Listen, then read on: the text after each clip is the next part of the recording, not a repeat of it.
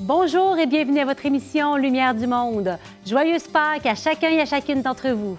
Dans la vie, vous le savez tout comme moi, on continue d'apprendre et de découvrir des choses bien après avoir terminé l'école. Le domaine de la foi ne fait pas exception.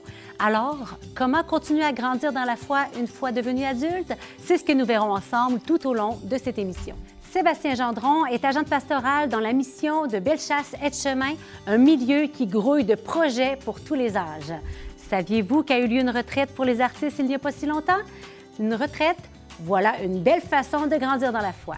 Le cardinal Lacroix nous livre un message d'espérance à l'occasion de Pâques. Et nous terminons avec Jonathan Picard, un jeune millénium qui s'est converti en découvrant la richesse spirituelle et intellectuelle du catholicisme. Bonne émission!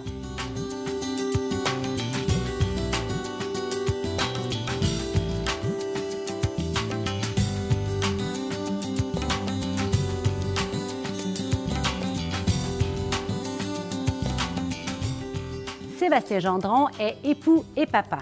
Avant de faire sa théologie, il s'est formé en art et en communication. Il se passionne pour l'éducation de la foi des adultes. Nous en parlons avec lui à l'instant. Bonjour Sébastien, Salut. merci d'avoir accepté notre invitation. plaisir. Alors, tu es agente pastorale dans l'unité missionnaire de Bellechasse Chemin, MBE qu'on dit? Ouais, c'est ça qu'on Oui, depuis quelques années et tu es un passionné d'évangélisation. Oui. Oui, alors ça veut dire quoi pour toi grandir dans la foi comme adulte? Bon, ben, pour moi, euh, quand on parle de formation chrétienne, on parle d'abord de formation chrétienne aux adultes, parce que la formation chrétienne a pour but de faire des saints. On est tous appelés à être saints et saintes euh, en Jésus-Christ, et euh, ça, ça implique un niveau de maturité, je pense, euh, dans la vie de foi, dans les expériences de vie, euh, que ce soit l'expérience du mal, la souffrance, mais aussi un sens vraiment mature de, ce qu'est l'amour. hein. Pas un amour seulement là, facile, ou, Ouais. mais euh, un, amour, un amour exigeant, un amour qui Ouais. demande un don de soi véritable. Et pour moi, quand on parle des- des- de la formation chrétienne des enfants, on parle surtout d'éveil à la foi, c'est-à-dire transmettre un certain nombre de valeurs, de principes qui peut servir à l'enfant de repère dans sa vie. Mais je pense que ce dont les jeunes ont surtout besoin, par-dessus tout, c'est des modèles d'hommes et de femmes debout, que ce soit des catéchètes ou des parrains, marraines ou des parents ou des amis de la famille, que quand ils les regardent, ils sentent quelque chose de différent. Il y a une odeur, il y a une saveur particulière. Et ces gens-là, s'ils sont capables de vraiment rendre compte de l'espérance qui les habite, peuvent vraiment être des références. Moi, c'était mon cas, en tout cas, à 17 ans, quand je me cherchais un peu, puis euh, je ne savais pas à quelle porte me cogner. Euh, c'est un prêtre euh, que j'avais connu quand j'étais tout jeune, qui a été ma référence, puis le pont qui m'a permis de rentrer dans la foi. Alors, oui, il y a eu la catéchèse à l'école, mais c'est surtout la relation, la confiance qui me construit. Alors, pour- pourquoi la formation chrétienne des adultes? Parce que c'est des adultes qui tiennent l'Église. Et puis Jésus bénissait les enfants, hein, aimait beaucoup les enfants, mais formait les adultes. Alors Ouais. c'est ça qu'il faut découvrir comme Église, je pense, aujourd'hui. Quelles sont les attitudes personnelles importantes justement pour grandir dans la foi, pour cheminer, avancer dans la foi? Je pense qu'un point euh, fondamental, là, quand on regarde la vie paroissiale, puis quand on regarde nos propres vies aussi, là, c'est le sens de la gratuité qu'on doit redécouvrir de façon importante. Il y a une façon euh, dont l'Évangile parle de ça, c'est par rapport à l'intendance. Il nous dit souvent qu'on doit travailler à la vigne, qu'on doit prendre soin d'un montant d'argent qui nous est confié. Ouais, c'est l'idée que, dans le fond, rien nous est dû, tout est don, en fait. Euh, Et puis, tout ce qui nous est confié, on a la responsabilité de le faire fructifier, d'en rendre compte au maître. Euh, et puis, quand on est dans cette attitude-là, ça nous sort complètement de toutes euh, les dynamiques de réquisition, de Ouais. dû, de droit. de- Puis, on rencontre beaucoup ça avec euh, des fois des gens qui demandent les sacrements, mais on le rencontre aussi avec nos paroissiens, des fois, qui sont dans une dynamique où euh, chacun vient chercher son petit bout. Il veut son affaire puis il repart à la maison. Oui, puis on n'est pas dans une dynamique où euh, on est au service de la communauté qui, elle, est au service du monde. Euh, La redevabilité à l'autre, ce cercle vertueux de dons et d'accueil qui est dans la Trinité, hein, qu'on doit Ouais. reproduire euh, nous-mêmes. Euh, donc, ce sens de la gratuité, dans le sens où, euh, quand on, on- on évangélise, des fois, on est avec le petit lait. hein. On dit, Ouais. tu sais, Dieu t'aime. Puis ça, c'est intéressant. On aime ça être aimé, fait que ça nous fait un petit velours. Mais la nourriture solide, là, comme dit Saint Paul, qu'on doit mastiquer là, longtemps, puis qui doit nous former, c'est aime Dieu. Aime Dieu de tout ton cœur, ta force, ton esprit, puis aime ton prochain comme toi-même. Ça, c'est tout un plan de maths. Ça, tout un une job. Ça demande toute une vie pour rentrer là-dedans. Et ça demande qu'on s'aide les uns les autres, qu'on doit s'accompagner. La parole de Dieu nous donne plein de clés pour rentrer là-dedans, mais on doit l'interpréter ensemble pour trouver la- la- le vrai sens. Puis surtout, c'est ensemble qu'on met en pratique ces, Oui. ces principes-là. Puis il n'y a rien comme une église pour se tromper, pour faire des erreurs. Alors quand on a des communautés d'apprentissage, on peut s'exercer à la charité, à la vérité. Puis ensuite, ben, toutes les vertus qu'on acquiert, puis cette vérité, cet amour, ben, on, la transmet ensuite aux autres. Puis c'est ça qui parle au monde d'abord et avant tout. Quand on parle d'évangélisation, c'est d'abord transmettre quelque chose qui se sent plus qu'il se sait, d'une certaine façon. Tu sais, le, le discours, lui, la parole vient confirmer un geste ou une attitude ou quelque chose que les yeux perçoivent en premier lieu. Que les, gens ont vu, hein, un témoignage finalement. Des témoignages les apôtres disaient, nous pouvons taire ce que nous avons vu et entendu du Christ. Il y avait des paroles et des signes, ça, allait vraiment ensemble. Ça va ensemble. Mm. Tu travailles pour plusieurs paroisses hein, comme agente pastorale avec ton équipe. Vous êtes en train de mettre en place bien des choses dans le domaine de l'éducation de la foi. Nous, nous on commence. Au niveau de la formation chrétienne, on a un comité qui se met en place. Il y a différents chantiers. Bon, il y a tout ce qu'on a dit, la formation chrétienne. Mm-hmm. Bon, devenir euh, saint, devenir un peu des mystiques, hein? c'est ça qu'on est appelé à être, des pétris par la grâce. Rien de moins! ben, c'est une vie de transcendance, la vie chrétienne. C'est pas une vie humaine au ras des pâquerettes, hein? c'est une vie incarnée, les pieds sur terre, mais la tête dans, dans, les cieux. Hein? Alors, euh, la formation chrétienne en soi, mais aussi tout l'apprentissage au témoignage. Quand on parle du témoignage, tout découvrir, décoder la culture, décoder où les gens en sont aujourd'hui. Le ravin est tellement grand des fois entre l'Église puis le monde que des fois on ne sait plus où, où, ça rime la vérité de l'Évangile, puis on, est, on parle deux langages complètement distincts. Alors, il faut trouver une façon euh, que ça rejoigne les gens à partir de leur questionnement, de leur recherche, de leur aspiration. L'Évangile est une réponse aux aspirations du monde. Il faut juste trouver une façon de le faire comprendre et de le comprendre nous-mêmes, mais ensuite de l'articuler. Donc, formation chrétienne, formation témoignage, puis il y a aussi la formation au ministère, donc aux différents services qu'on est appelés à rendre. Donc, c'est pas tout de, patcher des trous dans nos communautés parce qu'on a des besoins à droite et à gauche, interpeller des gens en fonction de leur charisme, leur capacité, leur talent, et de les outiller, les encadrer pour bien faire leur travail. Puis au final, bien, il y a ce qu'on appelle le leadership. Pour moi, le leadership, c'est le charisme qui est au service des charismes. Alors, c'est être serviteur des serviteurs, finalement. Là. Alors, ça implique un niveau de complexité puis de compétences transversales qui nécessite, selon moi, euh, d'être une catégorie à part, là, parce qu'aujourd'hui, les défis sont immenses dans nos méga structures interparoissiales. Alors, il faut être capable d'avoir des outils à plein de niveaux pour être capable de faire notre travail. Là. Ouf! Hein? Un grand boulot. Un, gros, un gros, boulot, un vaste chantier qui va nous occuper pendant des années, c'est oui, sûr. Oui, c'est pas fini. En terminant, ton rêve à toi, profond, par rapport à l'évangélisation, la formation chrétienne, l'Église? Moi, ce que j'aimerais beaucoup éventuellement, c'est avec Salut Média, j'ai une petite entreprise qui se met en branle tranquillement, puis j'aimerais ça monter un réseau de gens qui ont à cœur d'aller jusqu'au bout du chemin étroit que nous propose l'Évangile, c'est-à-dire la sainteté.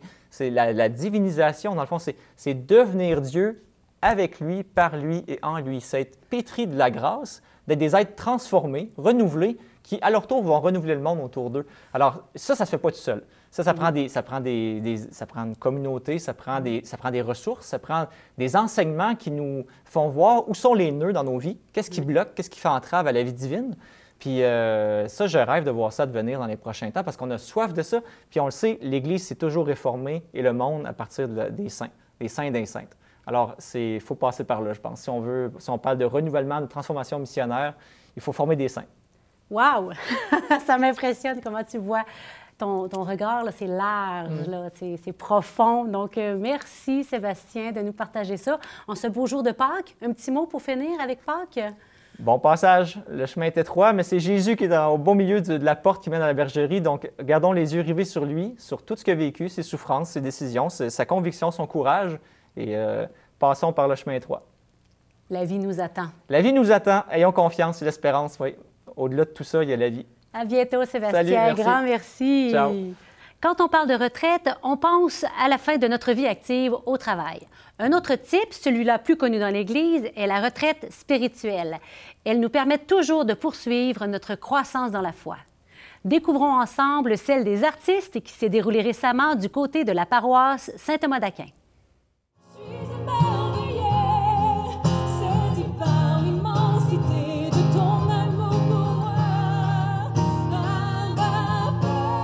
Bonjour, je suis aujourd'hui à une retraite des artistes qui est organisée par la paroisse Saint-Thomas d'Aquin avec toute une bande de jeunes musiciens d'un peu partout au Québec. Je viens aujourd'hui chercher des ressources, des idées. J'ai très hâte d'entendre ce que ces personnes vont apporter comme idées et de les entendre jouer aussi. À l'aventure! Père Martin, vous êtes dans l'organisation de la retraite des artistes. Qu'est-ce qu'on fait ici aujourd'hui? Parce que les artistes euh, dans l'Église, ben, ils, ont des, euh, ils ont des grands désirs, puis en même temps des grandes souffrances aussi. Il y a beaucoup de solitude, il y a beaucoup de, défis. Puis en même temps, il y a une immense richesse. Alors, c'est de se dire, ben, on se retrouve pour euh, s'encourager, se connaître déjà. Je vous ai entendu parler de ministère pour qualifier l'apport des artistes là, dans une paroisse, dans une euh, célébration. Mm. Pourquoi ministère? Oui, le ministère musical. C'est une décision qu'on a prise pastorale à la paroisse, c'est-à-dire que on a tendance à penser que la musique est décorative, elle est euh, accessoire, mais en fait, la musique en elle-même est un ministère, c'est-à-dire un lieu où Dieu agit pour, construire son Église.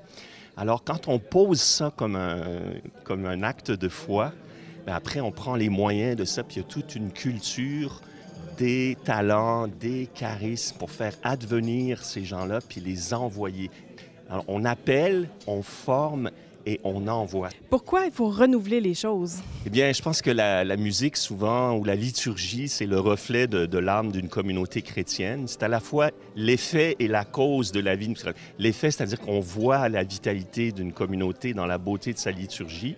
Et la beauté de sa liturgie aussi insuffle quelque chose. Donc, euh, et là, aujourd'hui, bien, on a besoin, au Québec, on le sent bien, d'un grand souffle de renouveau de rafraîchissement.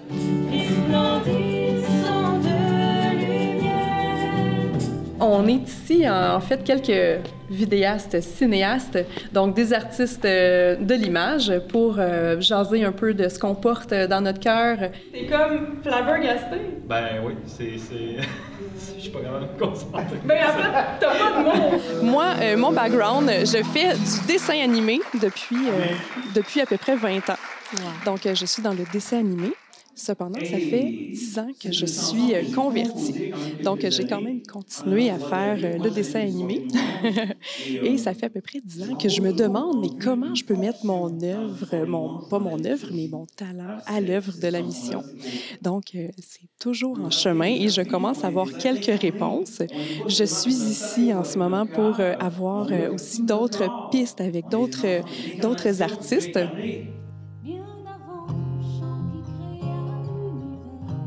Quelle mission vous vous donnez quand vous chantez lors d'une liturgie? C'est clairement toucher le cœur des gens. C'est vraiment, euh, je désire vraiment être un instrument, vraiment un instrument pour la gloire de Dieu. C'est vraiment mon seul but. Quel message vous auriez à dire concernant la qualité de notre travail comme artiste euh, dans un contexte d'église? On est ambassadeur du Christ, roi. Voilà, c'est ce que, c'est ce que j'ai à dire.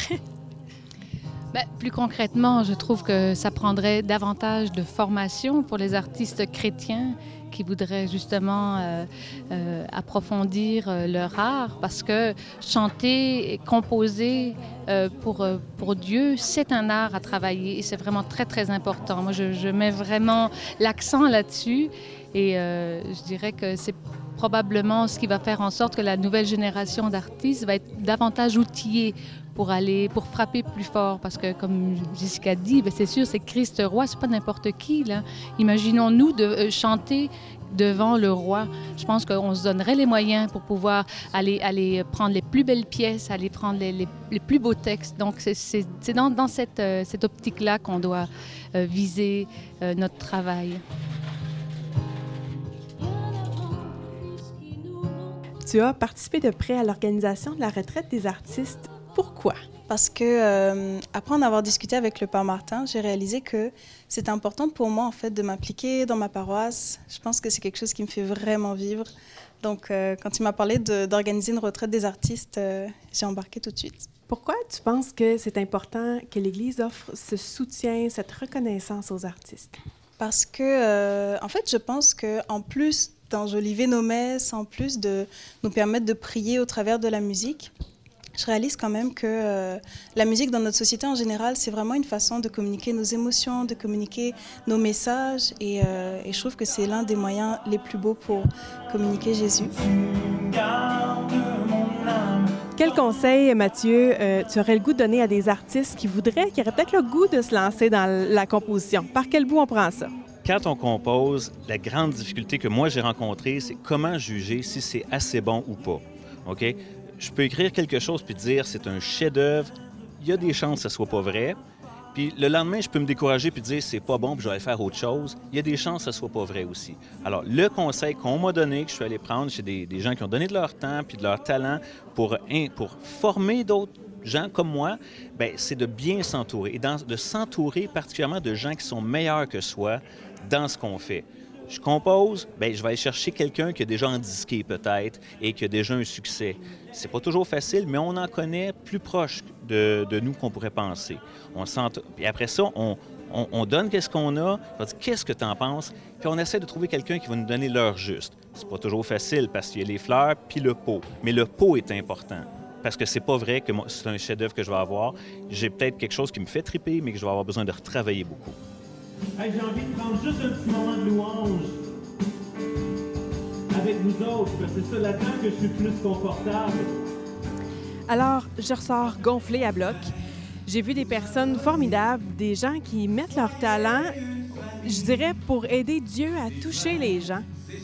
On parle beaucoup de renouveau euh, missionnaire, de tournant missionnaire dans l'Église. Ça se fera pas sans les artistes. Ça va prendre une Église qui dit go, qui les soutient. Alors, on se relève les manches.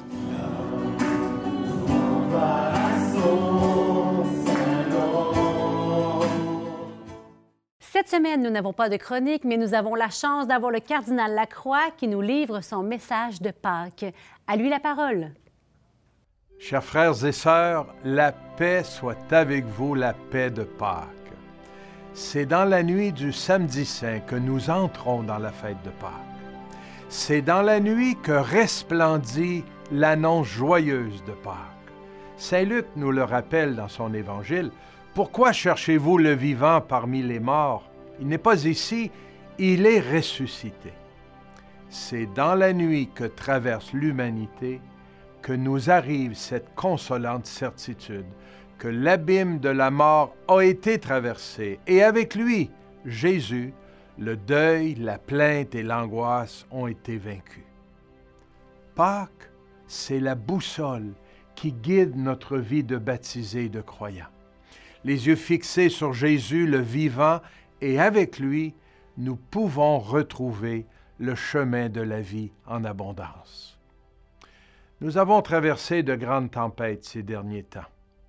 La pandémie et tous les bouleversements et souffrances qu'elle a engendrés, la guerre en Ukraine et en d'autres pays du monde, en plus des défis et passages de notre propre vie, ceux de nos familles, de nos communautés il y a de quoi être désorienté, inquiet, parfois même angoissé. Nous avions grandement besoin de relever la tête pour retrouver l'espérance. Tout au long des quarante jours de carême, nous avons pris le chemin de la conversion, du renouveau intérieur. La parole de Dieu nous a grandement aidés à répondre à l'invitation du Seigneur que nous avons entendu le mercredi des cendres. Vous vous souvenez? Il nous disait, Revenez à moi de tout votre cœur. Avec Jésus, avec lui, nous croyons qu'il est possible de renaître autrement. Il nous ouvre le chemin et nous invite à le suivre. En cette fête de Pâques, nous contemplons le Christ ressuscité. Comme une boussole, sa vie, sa mort, sa résurrection indiquent toujours le nord, la, direction qui nous permet d'avancer à travers les chapitres, les passages de notre vie. Avec Jésus, nous ne risquons pas de nous perdre dans la forêt de notre monde. Il donne sens et direction à notre vie que retentissent à nos oreilles et dans notre cœur ces mots encourageants du Christ. Courage, moi je suis vainqueur du monde. C'est aujourd'hui, Pâques, le jour resplendissant de cette victoire, parce que le Christ a foulé aux pieds la mort, et par sa résurrection, il a fait resplendir la vie et l'immortalité il nous fait passer de l'esclavage à la liberté, de la tristesse à la joie, du deuil à la fête, des ténèbres à la lumière, de l'esclavage à la rédemption. C'est pourquoi nous pouvons dire Alléluia. Frères et sœurs, voilà pourquoi nous avons le cœur à la fête. Nous sommes habités par la joie pascale. Nous voulons faire route avec le ressuscité, nous laisser guider, conduire, animer par lui. Que Jésus, notre Pâque, donne force, courage et espérance à ceux et celles qui traversent des épreuves. Que Jésus, lui qui est la lumière du monde, donne à tous ses disciples l'audace de partager la bonne nouvelle qu'est l'Évangile afin que notre monde avance dans la charité, la justice et la paix. Célébrer la Pâque du Seigneur, c'est aussi accepter de se laisser envoyer, comme il l'a fait avec ses disciples, pour témoigner, annoncer et faire route avec ceux et celles qui ne le connaissent pas, qui n'ont pas rencontré celui qui est le chemin, la vérité et la vie. Chers amis, bonne fête de Pâques. Pâques, pour nous, disciples de Jésus, c'est beaucoup plus qu'une journée dans l'année. C'est un mode de vie. Nous nous sommes préparés au cours des 40 jours de carême. Nous allons célébrer cette grande fête au cours des 50 prochains jours, qu'on appelle le temps pascal, dans l'espérance de vivre tout au long de l'année avec la joie et l'espérance que nous offre le Christ. Que retentisse dans le monde entier l'annonce de la Pâque. Jésus-Christ est ressuscité, il est vraiment ressuscité. Alléluia. Joyeuse Pâque.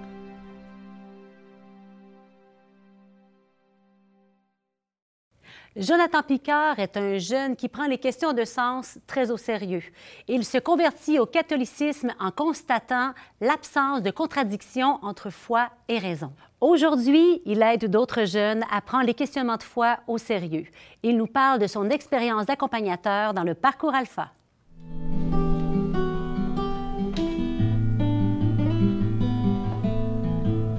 Moi, je m'appelle Jonathan, j'ai 26 ans. Je suis euh, réceptionniste dans une résidence pour euh, religieuses. Je suis euh, récemment baptisé, j'ai été baptisé à Pâques. J'arrive d'un milieu plutôt athée, athée, militant, on va dire, qui flirtait assez dangereusement avec l'occultisme. Et je suis venu je suis venu à Dieu en prenant un petit peu ce genre de questions-là un peu plus au sérieux. Voilà. C'est moi.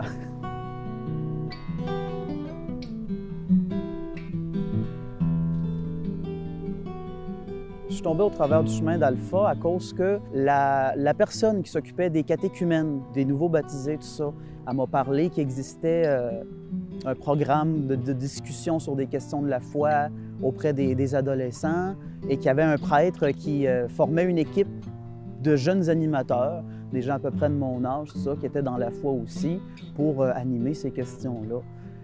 Et moi, ben, étant assez nouveau dans la foi, c'est un peu comme euh, c'est un peu comme avoir trouvé une île quand tu étais à la dérive d'un naufrage. C'est salutaire, mais c'est solitaire.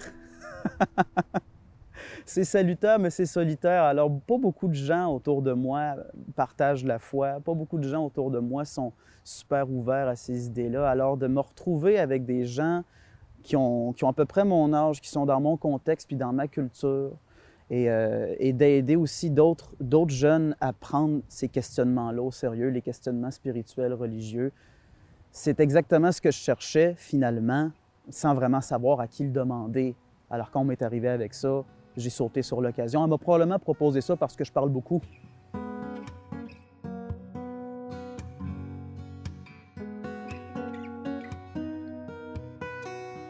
Alpha, pour moi, ce que ça veut dire, c'est que c'est un programme où on va prendre le temps de se poser des questions sur la vie spirituelle.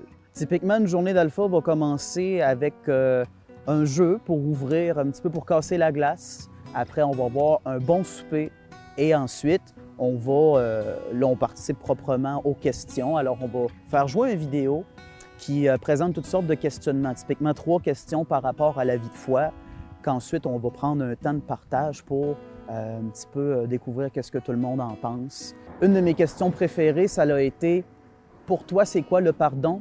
C'était précieux cette question-là parce que ça faisait beaucoup ressortir des moments dans la vie des jeunes ou qui ont dû faire preuve de pardon. Je sais qu'Alpha fait obstacle à une notion préconçue que beaucoup de gens ont de l'Église, c'est-à-dire Ils voient l'Église comme une institution où c'est impossible de poser des questions, de rechercher la vérité. C'est dogmatique, c'est rigide, ça.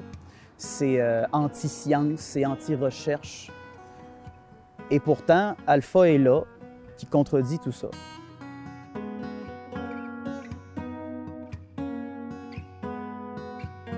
Être animateur chez Alpha, ça m'a fait réaliser dans le ressenti toute l'importance de parler de notre histoire personnelle à tous et chacun. Je crois que si les gens ont personne à qui raconter leur histoire, euh, ils deviennent cinglés. Je crois que c'est bon pour la santé de faire ressortir les choses qui se sont passées dans notre vie. Et les questions qu'on posait dans Alpha favorisent tout à fait ce type d'échange-là.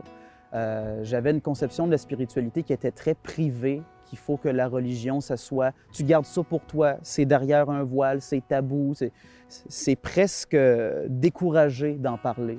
Pourtant, les idées religieuses et spirituelles, elles forgent le comportement, elles forgent les actions qu'on va prendre tous les jours.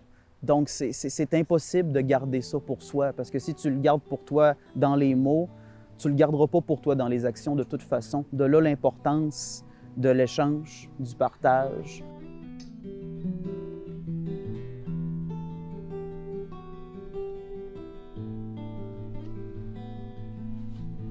Ça m'a fait énormément de bien et ça m'a aussi beaucoup, ça l'a beaucoup consolidé ce que moi-même je pense de la vie. Les, jeunes, je dis les jeunes, les gens comme moi, la raison pour laquelle j'étais athée, c'est pas à cause de la simple piété, puis c'est pas à cause des œuvres de charité de Mère Teresa, c'est intellectuel. Parce que je voyais pas, je voyais une contradiction entre la science et la religion. Alors que dans toute l'histoire de l'Église, on a plein d'exemples de forts intellectuels qui ont répondu à ces objections-là.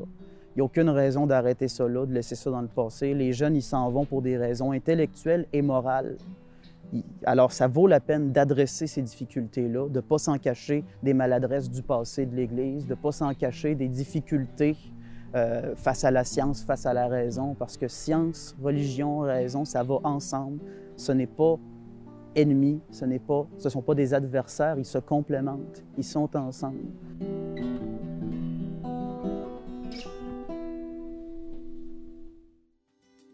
La semaine prochaine est déjà notre dernier épisode de Lumière du Monde. Et oui, une autre saison qui se termine. Je ne vous dévoile rien, mais vous aurez encore une fois d'excellents reportages. Merci pour votre présence. Merci aussi à toute l'équipe qui travaille fort semaine après semaine pour vous offrir un contenu de qualité. C'était un plaisir d'être avec vous cette semaine encore et moi je vous dis à la semaine prochaine.